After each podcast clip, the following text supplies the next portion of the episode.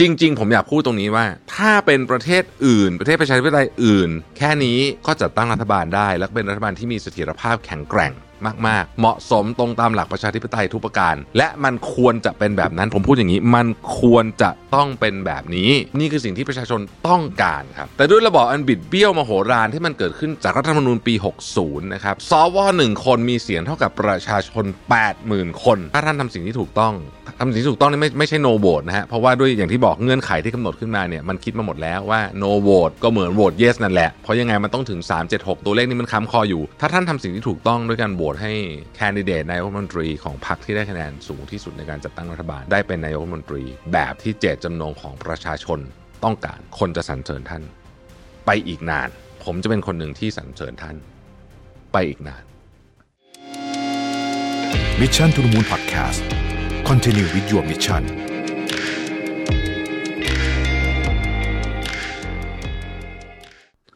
สวัสดีครับ ยินดีต้อนรับเข้าสู่ Mission to the Moon Podcast Special Edition วิเคราะห์นะฮะสถานการณ์หลังจากนี้หลังจากผลการเลือกตั้งออกนะครับวันนี้ที่ผมบันทึกเสียงนี่ต้องบอกไว้ก่อน เพราะว่าสถานการณ์ตอนนี้นี่มันเปลี่ยนเร็วมากนะครับ 16 พฤษภาคมนะครับเวลาประมาณเที่ยงนะฮะซึ่งหลังจากนี้เนี่ยจะมีอะไรเปลี่ยนแปลงอีกก็อาจจะไม่ได้อยู่ใน คลิปนี้นะฮะต้องต้องเริ่มต้นอย่างนี้ก่อนจริงๆ ผมคุยกับคุณโทมัสในสนทนาหาธรรม special ไปเมื่อวานนี้แล้วนะครับ แต่ก็รู้สึกว่าพอไปฟังเทปตัวเองรู้สึกตัวเองพูดเร็วเกินไปนะฮะไม่รู้จะรีบไปไหนเหมือนกันนะครับ ก็เลย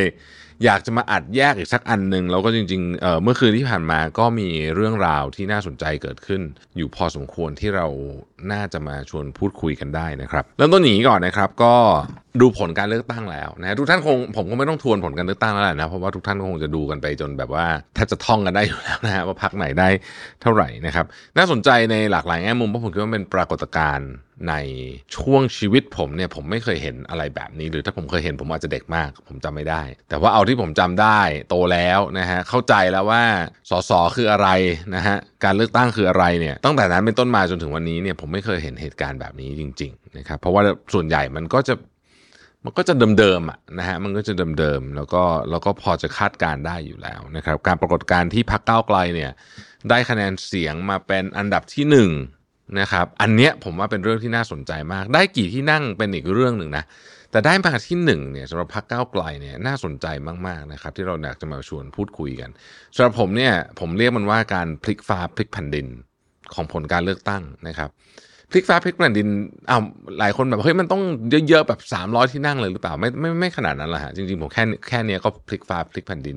แล้วในความคิดเห็นส่วนตัวของผมนะครับมันมีหลายสิ่งที่เราน่าจะวิเคราะห์จากเรื่องของคะแนนของก้าวก้าวไกลนะครับประเด็นที่หนึ่งเลยเนี่ยเราเราในฐานะคนที่เลือกตั้งมาก็ผมเลือกตั้งมากี่รอบแล้วอะจำไม่ได้หลายรอบแล้วเนี่ยนะฮะเวลาเราพูดถึงจังหวัดเนี้ยแล้วก็คนนามสกุลเนี้ยเราจะรู้สึกเลยว่าโอกาสจะไปล้มแชมป์ของที่เราที่เราเรียกเคยชินว่าบ้านใหญ่เนี่ยนะครับ มันยากมากอะ่ะ มันแทบจะไม่เคยเกิดขึ้น หรือนานๆอาจจะมีเกิดขึ้นหนึ่งเขตในการเลือกตั้งทั่วไปเนี่ยสองเขตนะฮะอย่างมากประมาณนี้ไม่เกินนี้นะครับ โดยเหตุการณ์มันก็จะเฉพาะตัวกับเขตนั้น เฉพาะกับบุคคลที่ไปแข่งบางทีเนี่ยมันจะเกิดขึ้นจากว่าเออบ้านใหญ่เขามีเรื่องบางอย่างเกิดขึ้นเขาก็เลยแพ้ หรือบางทีตัวผู้ท้าชิงเนี่ย เจ๋งมากๆนะครับ หรือบางทีกระแสพักดีก็จะได้บ้างบ้างคืออาจจะไปล้มบ้านใหญ่ได้บ้างอะไรอย่างเงี้ยแต่ว่ามันก็จะไม่ได้แบบไม่ได้เป็นอะไรที่เป็นจำนวนเยอะแยะมากมายไก่กองเวอร์วังมากนะฮะ เมื่อเทียบกับครั้งนี้ ครั้งนี้เนี่ยเราไปดูบ้านใหญ่นะฮะสมุทรปราการนครปฐมระยองชนบุรีทั้งโอ้โหไล่กันไปจนถึงกระทั่งแม้แต่กระทั่งฐานที่มั่นของอันนี้จะไม่เรียกว่าบ้านใหญ่แต่ว่าเป็นฐานที่มั่นของเพื่อไทยที่เชียงใหม่นะฮะนั่นคือเมืองหลวงของเพื่อไทยเลยเนี่ยที่เชียงใหม่เนี่ยก็ยังโดนตีเลยอะต้องเรียกว่าแตกเลยเนี่ยนะฮะซึ่งเดี๋ยวเราจะเล่าเรื่องเพื่อไทยกันอีกทีหนึ่งว่าทำไมถึงจะเป็นอย่างนั้นหลังจากนี้นะครับปรากฏการณ์ที่น่าสนใจมากระยองอย่างเงี้ยนะฮะ ผมผมม่วนผมพูดคุณโทมัสบอกว่าระยองนี่โอ้โหตระกูลปิตุเตชะนะไม่น่าเชื่อว่าจะแพ้คือถ้าใครอยู่ในพื้นที่เพื่อนผมเป็นคนระยองเพื่อนสนิทผมเลยเป็นคนระยองเนี่ยเขาก็จะรู้เลยแหละว่าโอ้โหมันไม่มีทางแพ้อยู่แล้วนะฮะนครปฐมอย่างเงี้ยนะฮะสมุทรปราการปากน้ำอย่างเงี้ยโอ้โห มันแบบมันเป็นอะไรที่ประหลาดมาก แล้วในกรุงเทพมหานครเองบางที่เนี่ยเขาทำพื้นที่มาตลอดแล้วก็แข็งแกร่งมากๆนะครับเป็นคนที่ต้องใช้คำว่าเป็นไม่เคยคิดว่าจะแพ้ได้อายกตัวอย่างเช่นคุณวันอยู่บำรุง ไม่น่าเชื่อจริงๆนะฮะคุณเอ่อคุณออฟถ้าผมจำชื่อคุณออฟผิดขอไปสุรชาติเทียนทองใช่ไหมฮะซึ่งอันนี้แกก็แบบ very popular ในพื้นที่ของของแกเนี่ยนะฮะก็แพ้แล้วมีอีกหลายคนมากเลยในกรุงเทพมหานครเนี่ยที่ต้องบอกว่าแต่กรุงเทพมหานครก็ต้องเข้าใจว่ากระแสมันค่อนข้างจะกำหนดอยู่แล้ว แต่ผมก็ยังตกใจอยู่ดีนะครับ เชียงใหม่ตอนแรกคิดว่าเออก้าวไกลมีโอกาสเบียดที่เขตหนึ่งโอ้โห แต่เอาเข้าจริงเนี่ยซัดไปไม่รู้กี่เขตนะครับชนบุรีเนี่ยไม่น่าเชื่อจริง ๆ ว่าโอ้โหจะจะเยอะขนาดนี้นะฮะชนบุรีเข้าใจว่า 10 เขตได้ไป 7 เขต แล้วชลบุรีก็รู้อยู่ว่ามันเป็นที่ไหนนะครับแต่มันก็ยังมีอีกฮะบางที่ที่แบบโอเคเขาแน่นจริงนะครับเช่นสุพรรณบุรีนะฮะนี่ก็ยังแน่นอยู่เหมือนเดิมนะฮะบุรีรัมย์อะไรแบบเนี้ยที่โอเคอะไม่มีใครจะไปเจาะเขาได้หรอกนะฮะอันนั้นก็ยังอยู่ เพราะฉะนั้นคำถามก็คือว่าไอ้บ้านใหญ่จะไม่มีแล้วเลยไหมไม่ไม่ผมคิดว่าไม่ขนาดนั้น คือมันยังก็บ้านใหญ่ก็ยังจะมี concept นี้อยู่ในการเมืองครั้งต่อไปและการเลือกตั้งครั้งต่อไปของเราอยู่ เพียงแต่ว่าการที่คุณนามสกุลนี้นะฮะแล้วลงสมัครเนี่ยไม่ได้หมายความว่าคุณจะ ได้ที่นั่งอีกต่อไปในหลายพื้นที่ อันนี้ก็เป็นประเด็นหนึ่งที่ผมคิดว่าน่าจะไปวิเคราะห์ต่อได้นะครับ ประเด็นที่ 2 คือจำนวนผู้ออกมาใช้สิทธิ์ นะครับประมาณ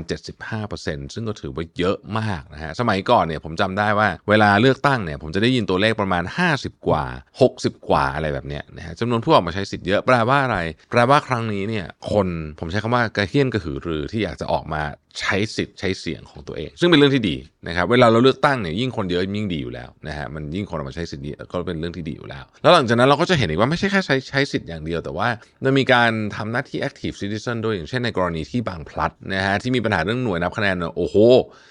ตอนนั้นมันตีอะไรแล้วนะ ผมผมหลับไปก่อนด้วยคือผมหลับไปตีสองอะนะเรื่องมันเกิดแถวๆนั้นเรามังรู้สึกนะฮะหลังจากนั้นคนก็ไปเป็นพันอะแล้วก็โอ้โห ภาพมันแบบ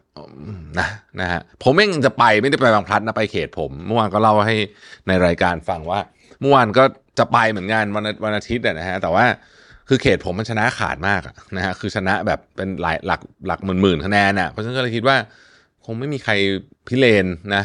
ก็เลยไม่ได้ออกไป แต่ถ้าสมมติเขตผมสูสีตอนนั้นเนี่ยผมไปแน่นอน ที่ที่หน่วยเลือกตั้งนะไปแน่ๆเพราะว่าผมก็รู้สึกว่าเราต้องทำหน้าที่ตรงนี้ในฐานะ active citizen ในฐานะถ้าเราอยากเป็น active citizen เราก็ต้องทำหน้าที่ตรงนี้นะครับ อีกอันหนึ่งคือจริง ๆ แล้วเนี่ย คนที่เพื่อไทยแข่งจริงๆอะไม่ใช่ไม่ใช่ข้างอนุรักษ์นิยมนะไม่ใช่ไม่ใช่ฝ่ายขวานะแต่จริงๆเป็นเป็นพรรคเพื่อไทย ซึ่งเรียกว่าอยู่ฝั่งเดียวกันก็ได้นะฮะเพราะว่าส่วนใหญ่เนี่ยจะสังเกตว่าที่มันพลิกๆอะนะที่เพื่อไทยได้ได้ตัวเลขเท่านี้เนี่ย ส่วนใหญ่คนที่ได้ไปคือก้าวไกล ไม่ใช่แบบมาจากรวมไทยสร้างชาติไม่ใช่อย่างนั้น มันจะเป็นก้าวไกลนี่แหละที่ได้ไปนะครับก็คือพื้นที่เดิมของเพื่อไทยเขาเนี่ย นะครับซึ่งถ้าจะหาวิเคราะห์เรื่องนี้อย่างตรงไปตรงมาเนี่ยนะครับก็ต้องบอกว่าด้วยความเคารพเนี่ยจริงๆผมคิดว่าเพื่อไทยเองเนี่ยพรรคเพิกมีศักยภาพตัวบุคคลมีศักยภาพมากนะครับ เพียงแต่ว่าจุดหนึ่งที่ผมคิดว่าเป็นตัวพลิกสำคัญเลยก็คือเออเรื่องความชัดเจน นะฮะคืออย่างพักเอ่อก้าวไกลเนี่ยเขาชัดเจนมากๆ เวลาถามอะไรคุณจะไปถามคุณชัยธวัฒน์คุณจะไปถามคุณรังสิมันโรมนะฮะคุณจะไปถามคุณไอติมนะฮะคุณจะไปถามคุณ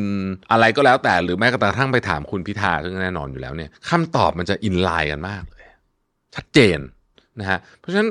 ไอ้คำว่าชัดเจนตรงไปตรงมาของเขาเนี่ยมันก็เลยผมว่าได้ใจประชาชนในครั้งนี้ ซึ่งอยู่กับความอื่นๆมาหลายปี เนี่ยเพราะฉะนั้นความชัดเจนเป็นสิ่งที่เราที่เราชอบอยู่แล้ว จริงๆมนุษย์ชอบความชัดเจนอยู่แล้วครับไม่มีใครอยากอยู่คนที่ไม่ชัดเจนอยู่แล้วนะฮะเพียงแต่ว่าสิ่งที่มันเกิดขึ้นกับพรรคเพื่อไทยก็คือว่าในช่วงแรก ๆ ของการหาเสียงเนี่ยนะฮะอะอันดับแรกผมคิดว่าคุณเศรษฐาเนี่ยเปิดตัวช้าเกินไปนะฮะถ้าเราย้อนเวลากลับไปหมายถึงว่า เปิดตัวแบบจริง ๆ จังๆว่าจะมาเนี่ยช่วงนั้นมันก็เหลือเวลาไม่กี่เดือนละที่จะเลือกตั้งนั้นอันนี้ผมคิดว่าเป็นอันหนึ่งแต่ว่าไม่ได้เป็นประเด็นใหญ่มาก เพราะว่ามาถึงแกก็ลุยเต็มที่อยู่นะฮะคุณเศรษฐาก็ลงพื้นที่อะไรเต็มที่อยู่เนี่ยแต่ผมคิดว่าการที่หนึ่งประชาชนไม่รู้เลยว่า สรุปแล้วเนี่ยเลือกเพื่อไทยใครจะได้เป็นแคนดิเดตนายกรัฐมนตรีจริง ๆ อันเนี้ยจนกระทั่งถึงวันนี้ผมก็ยังไม่รู้เลยนะ สมมุติว่าเพื่อไทยเอ่อได้ที่หนึ่งจะตั้งรัฐบาลเนี่ยผมคิดว่าก่อนวันเลือกตั้งอะ ก็ยังไม่รู้เลยนะว่าสรุปแล้วใครจะเป็นคนที่ได้เป็นนายกจริงๆ ผมว่านี่อันที่หนึ่ง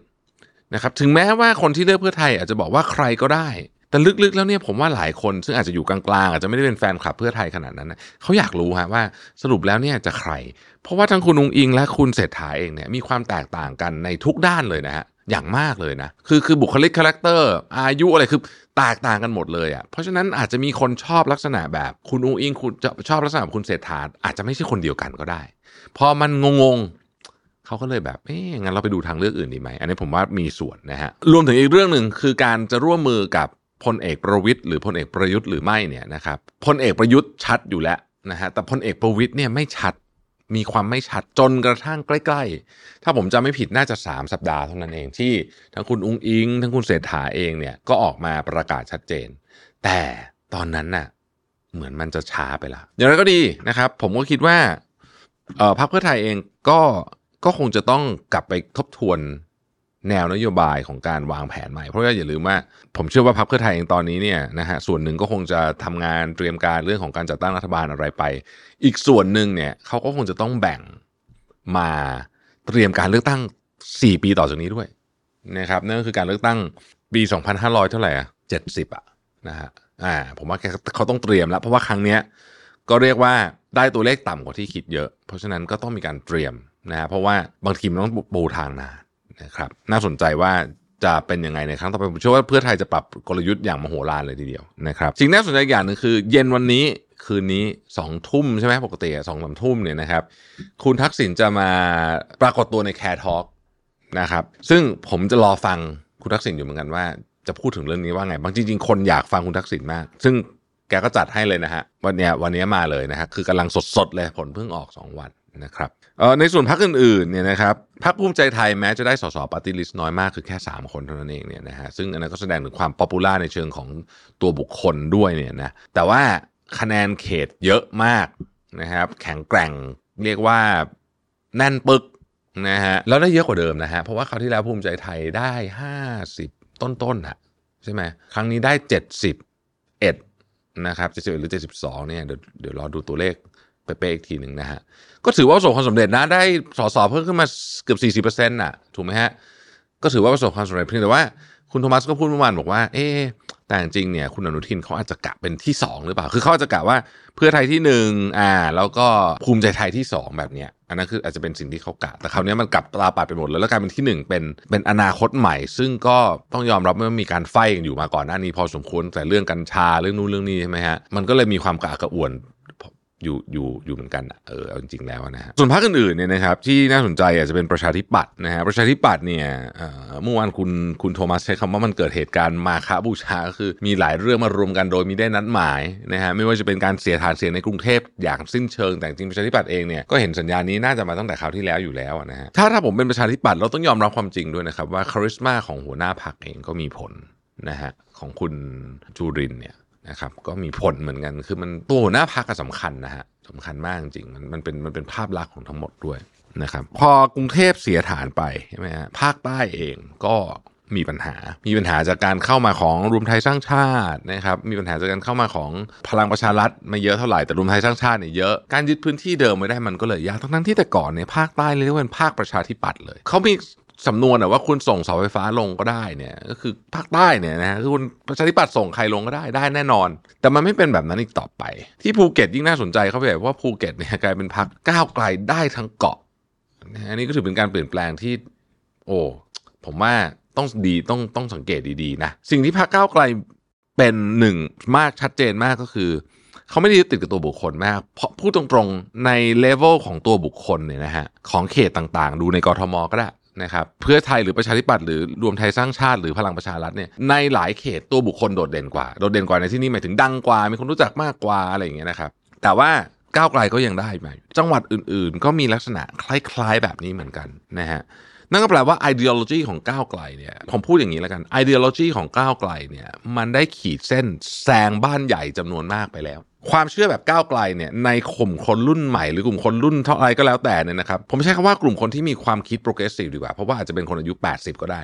ไม่จำเป็น ไม่จำเป็นจะต้องเป็นคนเด็ก ๆ คนอายุเยอะๆเลือกก้าวไกลเยอะนะฮะผมคุยกับผู้หลักผู้ใหญ่หลายท่านเลือกก้าวไกลกันเยอะผู้หลักผู้ใหญ่นี่คือเจ็ดแปดสิบเลยนะไม่ใช่ไม่ไม่ใช่แบบห้าหกสิบอย่างนี้นะกลุ่มคนที่ที่มีความคิดเนี้ยในการที่อยากจะ reform ปฏิรูปโครงสร้างเนี่ยนะฮะมันมันเยอะพอที่จะแซงอิทธิพลของบ้านใหญ่ไปแล้วด้วย เพราะฉะนั้นเนี่ยคำถามก็คือว่าครั้งต่อไปเนี่ยนะครับพรรคเหล่านี้ที่ผมกล่าวมาเนี่ยจะแก้เกมเรื่องไอ้บ้านใหญ่เนี่ยยังไงดีนะฮะแซงก็ไม่ได้แซงทั้งหมดอย่างที่บอกก็มีบางอยู่บางอันที่มันแซงไม่ได้ นะครับอะที่ผลการเลือกตั้งออกมาเป็นแบบนี้แล้วเนี่ยคุณพิธาก็ประกาศชัดเจนนะฮะว่า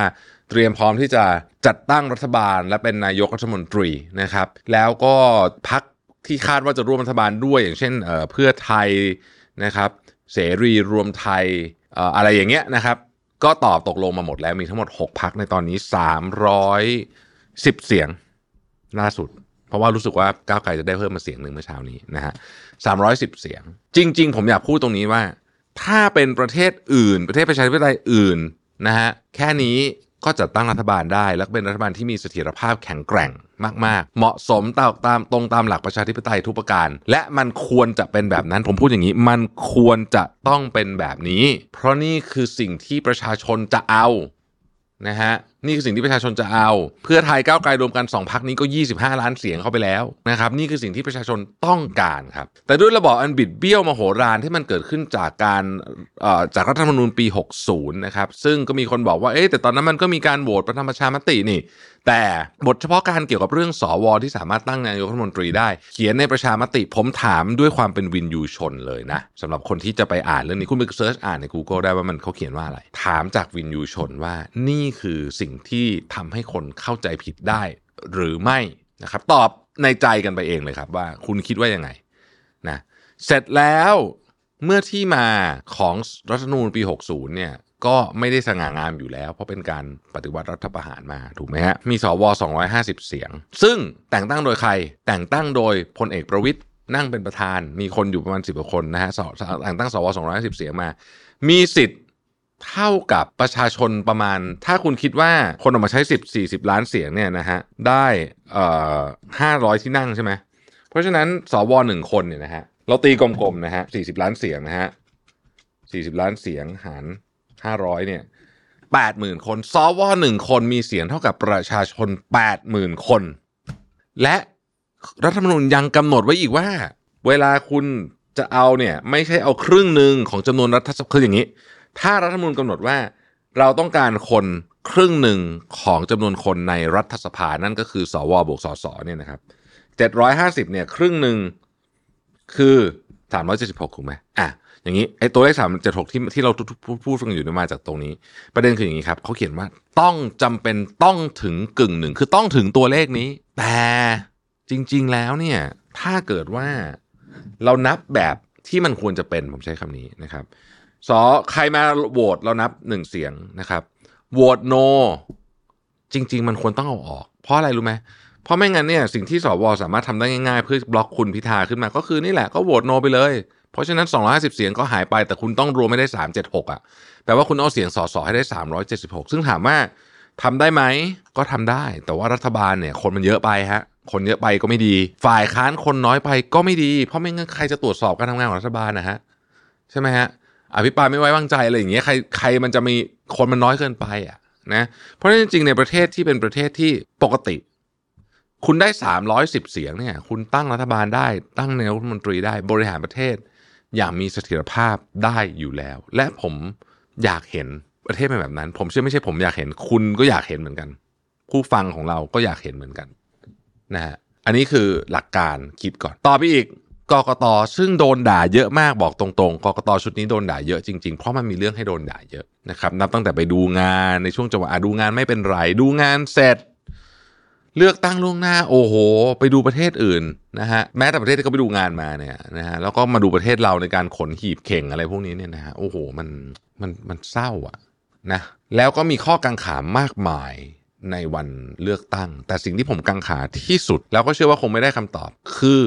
ทำไมถึงไม่แก้กฎหมายให้จบในชั้นกรรมธิการ ซึ่งทำได้อยู่แล้วเนี่ยนะฮะเพื่อที่จะให้ตัวเลขของผู้สมัครสสและพรรคของเขาในระบบปาร์ตี้ลิสต์เนี่ย มันเป็นตัวเลขเดียวกันไอการที่มี 2 ใบแล้วคนละเลขเนี่ยมันงงมากจริง ๆ ไม่มีใครเขาทำแบบนี้กันนะครับเวลาเราเลือกตั้งเนี่ยเราต้องการให้ประชาชนแสดงเจตนารมณ์โดยไม่สับสนมากที่สุด ผมเชื่อว่าวันอาทิตย์ที่ผ่านมาเนี่ยมีคนกาเลขผิดไปเยอะมาก โดยเฉพาะสสเขต เยอะมากรับประกันเยอะไม่รู้เยอะเท่าไหร่แต่เยอะมาก มันไม่เป็นบัตรเสียด้วยเพียงแต่มันจะไปให้คะแนนคนที่เขาไม่อยากจะให้ การทำให้เป็นเลขเดียวกันทำได้ไหมทำได้แน่นอนนะครับทำได้แน่นอนล้านเปอร์เซ็นต์แต่ไม่ทำ ไม่รู้ต้องตั้งใจยังไง ไม่รู้ว่าคิดยังไงอยู่ แต่สำหรับผมนี่คือข้อบกพร่องสำหรับผมนี่คืองบประมาณ 6,000 ล้านที่จ่ายไปเพื่อการเลือกตั้ง ที่ทำออกมาได้ไม่คุ้มค่าภาษีประชาชนเลยนะครับแล้วกกตเองก็ยังมีอีกดาบหนึ่งคือการรองรับรับรองสอสอนะครับรับรองสอสอซึ่งคุณพิธาอาจจะโดนที่สเตจนี้ก็ได้นะฮะหรือคนอื่นก็ได้ไม่ใช่คุณพิธาหรอกสอสอคนอื่นเนี่ย นะครับทั้งหมดทั้งมวลเนี่ยสายตาทั้งหมดทั้งมวลเนี่ยจับจ้องมาที่คุณพิธาถ้าหากว่าโดน ผมคิดว่าคุณต้องคุณในที่หมายถึงว่า deep state นะใช้ว่า deep state ได้ไหมไม่อยากใช้คำว่า elite เพราะจริงๆ elite คนดีๆเขามีแต่ว่า deep state นะฮะ deep state เนี่ยถ้าจะทำแบบนี้เนี่ยจะใช้กลไกทางกฎหมาย ผ่านกกตเพื่อจะไปเล่นงานคุณพิธาเนี่ยก็ให้ดูอะว่าที่คุณได้ทำไปตอนนั้นกับตอนคุณธนาธรนะฮะเป็นยังไงบ้างตอนเนี้ยเขาเติบโตมาขนาดนั้นผมบอกเลยนะฮะ มันจะยิ่งทำให้พรรคก้าวไกลเติบโตขึ้นไปอีก ถ้าไปถึงสารรัฐธรรมนูญ ตัดสินยุบพักจากข้อหาอะไรก็ตาม ซึ่งมันมันตัดสินได้อยู่แล้วนะฮะข้อหาจะก็แก้ก็แก้แค่ไหนก็ตามเนี่ยยังไงก็ตัดสินยุบยุบพักอยากยุบยุบได้นะฮะหมายถึงว่ากกเอ่อสารรัฐธรรมนูญตัดสินยุบพักได้ แต่ผมรับประกันเลยว่าทันทีที่เลือกตั้งใหม่รอบต่อไปอะอันดับแรกถ้าคุณยุบพักเนี่ยนะฮะจะเจอม็อบชนิดที่บ้านเมืองลุกเป็นไฟ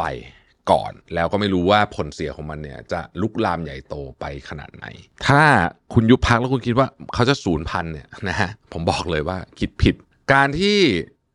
คนเลือกพักก้าวไกลมากขนาดนี้หนึ่งเหตุผลก็คือการที่พักอนาคตใหม่ถูกยุบ เพราะฉะนั้นถ้ายุบถ้าผู้มีอำนาจหรือ deep state ของเรา อยากจะยุบพักก้าวไกลแต่จะยุบเลยแล้วกันตัดไฟแต่ต้นลมเนี่ยนะฮะเลือกตั้งครั้งต่อไปพักก้าวไกลอาจจะได้ 250 ที่นั่ง or more เพราะฉะนั้นด้วยความด้วยความหวังดีจากเสียงจากผมเป็นประชาชนตัวเล็กๆ คนหนึ่งนะครับ อยากจะฝากเรียนท่านผู้มีอำนาจ และผู้ที่อยู่ใน deep state ทั้งหลายเนี่ยว่า อย่าเลย มันมันส่งผลเสียกับทุกคนรวมตัวท่านเองด้วยมากกว่าที่คิดนะครับด่านที่ 3 คือสวครับผมสวเนี่ยที่มาเมื่อกี้เราคุยละนะครับแต่โอเคเอาละท่านก็นั่งอยู่ในรัฐสภาแล้ว นะครับผมคิดว่าตอนนี้เป็นจุดที่สำคัญมากว่า ผู้คนจะจดจำท่านอย่างไรหลังจากนี้ ถ้าท่านได้เห็นบรรยากาศที่บางพลัดวันนั้น ซึ่งวันนั้นเป็นการเข้าใจผิดกันประมาณหนึ่งเลยด้วยซ้ำเนี่ยนะฮะแล้วเจ้าหน้าที่ตรงนั้นก็เป็นเพียงแค่ผอเขต หรือว่าเป็นเจ้าหน้าที่เขตที่ไม่ได้มีเอ่ออะไรมากมายเนี่ยนะฮะยังโดนประชาชนเตรียมจะทำไปดูเองแล้วกันนะ ว่าคลิปเป็นยังไงนะฮะผมบอกเลยว่าดุเดือดมาก ๆ ลองนึกถึงสวสิครับ ตอนนี้เนี่ยรายชื่อของสวทั้งหมด และที่อยู่ทั้งหมดนะฮะได้ถูกโพสต์ลงไปใน Twitter แล้ว ผมไม่ได้บอกเรื่องนี้เป็นเรื่องที่ดีนะ ผมแค่พูดความจริงให้ฟังเฉยๆว่า ถูกโพสต์ลงไปหมดแล้วนะครับรายชื่อทั้ง 250 ท่าน ถ้าท่านทำสิ่งที่ถูกต้องทำสิ่งที่ถูกต้องนี่ไม่ไม่ใช่ no vote นะฮะเพราะว่าด้วยอย่างที่บอกเงื่อนไขที่กำหนดขึ้นมาเนี่ยมันคิดมาหมดแล้วว่า no vote ก็เหมือน vote yes นั่นแหละ เพราะยังไงมันต้องถึง 376 ตัวเลขนี้มันค้ำคออยู่ ถ้า no vote แล้วเสียงของท่านถูกตัดออกไปจากการคำนวณเลย แล้วขอแค่ครึ่งเดียวที่โหวตเนี่ยแบบนี้ท่านอยาก no vote no vote ได้เลย แต่เพื่อนมันไม่ใช่ และทุกท่านรู้เรื่องนี้ดีอยู่แล้ว ทุกท่านเชี่ยวชาญกฎหมาย ดีกว่าคนทั่วไปเยอะมากอยู่แล้ว ตั้งคำถามครับว่า ลูกหลานเราภาคภูมิใจไหมลูกหลานเราเนี่ยภาคภูมิใจไหมที่คุณพ่อคุณแม่คุณปู่คุณย่า เป็นสวแล้วบล็อกฉันทามติของประชาชนภาคภูมิใจไหมเป็นเลก a ซีของครอบครัว หรือเปล่า เราอยากทำให้เป็นเลกซี่ของครอบครัวไหม ถ้าท่านทำสิ่งที่ถูกต้องด้วยการโหวตให้แคนดิเดตนายกรัฐมนตรีของพรรคที่ได้คะแนนสูงที่สุดในการจัดตั้งรัฐบาล ได้เป็นนายกรัฐมนตรี แบบที่เจตจำนงของประชาชนต้องการ คนจะสรรเสริญท่าน ไปอีกนาน ผมจะเป็นคนหนึ่งที่สรรเสริญท่าน ไปอีกนาน วงตระกูลของท่านลูกหลานของท่านจะเดินอยู่ในสังคมได้อย่างอกผายไหลพึง ว่าครั้งหนึ่ง สิ่งที่ถูกต้องท่านได้ตัดสินใจทำเรื่องมันเรื่องนั้น สิ่งที่ถูกต้อง แต่ถ้าท่านสวนทำตรงกันข้ามนะครับ แน่นอนอย่างที่ผมบอกแผ่นดินลุกเป็นไฟแน่นอนนะฮะมีคนพร้อมมากมายที่จะลงถนนไป เพื่อ protect เสียงของเขา แต่ถ้าอาจจะรู้สึกว่ามันไม่ได้เกี่ยวอะไรกับท่านมากนักเนี่ยก็ลองนึกถึงลูกหลานชื่อเสียงวงตระกูล คนเราเนี่ยนะครับ เวลาที่อยู่บนโลกเนี่ย มันอยู่ไม่นาน แต่ว่าหลังจากนั้นน่ะสิ่งที่มันอยู่อะ มันจะเป็นตัว define คุณค่าของคุณ ในวันที่เราอยู่บนโลกนี้ เราอยากฝากอะไรไว้กับโลกนี้เราอยากฝาก legacy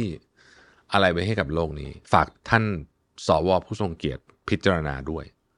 นะครับคงพูดได้แค่นี้จริงๆ แต่ถ้าวันนั้นที่มาถึงในการโหวตนายกมนตรี แล้วมีสวสักเจ็ดสิบท่านหนึ่งร้อยท่านเนี่ยโหวตเลือกแคนดิเดตที่ประชาชนมีแมนเดตมาแล้วเนี่ยว่าอยากจะได้เป็นนายกมนตรีมากที่สุดเนี่ยนะฮะผมคิดว่าท่านสง่างามนะฮะท่านที่โหวตจะสง่างามมาก ผมผมไม่รู้ว่าข้อความนี้จะถูกส่งถึงท่านบ้างหรือเปล่านะครับผมมี คนรู้จักแล้วกันไม่ถึงกับเป็นเพื่อนสนิทหรอกแต่ว่าเป็นคนรู้จักกันที่คุณพ่อคุณแม่เขาเป็นสวหรือว่าเป็นต่อๆกันไปเนี่ยเป็นสวเนี่ยนะฮะก็อาจจะถึงบ้างมั้งนะฮะถ้าถึงก็ฝากเรียนท่านสมาชิกวุฒิสภาอันทรงเกียรติเหล่านี้ด้วยนะครับ ว่าสถานการณ์ตอนนี้มันเป็นอย่างไรนะฮะมันเป็นมันเป็นเรื่องที่แหลมคมมากจริงๆนะครับบ้านเมืองของเราในตอนนี้ และท่านเป็นคนที่จะสามารถทำให้บ้านเมืองเดินหน้าต่อไปได้จริง ๆ ทีนี้ผมก็วิงวอนอะ ว่าอย่าฝืนเลย อย่าฝืนชันตามมติของประชาชนเลยนะครับ ทั้งสวเองกกตเอง และสารรัฐธรรมนูญด้วยนะครับ เวลาเราพูดถึงคำว่ากฎหมายเนี่ยกกตและสารรัฐธรรมนูญเนี่ยนะครับต้องอย่าลืมว่ากฎหมายเนี่ยถูกเขียนขึ้นมาเนี่ยมันถูกเขียนขึ้นมาเพื่อรักษา spirit of the law นะ spirit of the law ผมว่าผมไม่ได้เรียนกฎหมาย แต่ว่าผมเชื่อว่าทุกคนรู้เรื่องนี้มันคือ spirit ของการที่มีกฎหมายนั้นอยู่ เจตจำนงของกฎหมายนั้นคืออะไร ทิ้งท้ายอย่างนี้ ปีเตอร์ดรักเกอร์เนี่ยเคยบอกไว้ว่า ในยามเหตุการณ์ที่มีคลื่นลมรุนแรง การเปลี่ยนแปลงกำลังจะมาถึง สิ่งที่น่ากลัวไม่ใช่คลื่นลม ไม่ใช่พายุ และไม่ใช่การเปลี่ยนแปลงนั้น สิ่งที่น่ากลัวที่สุดคือการใช้ชุดความคิดเหตุผล ในยุคเก่าเพื่อมาจัดการกับการเปลี่ยนแปลง พายุและคลื่นลม ในยุคใหม่ ขอบคุณที่ติดตาม Mission to the Moon นะครับแล้วพบกันพรุ่งนี้ สวัสดีครับ Mission to the Moon Podcast Continue with your mission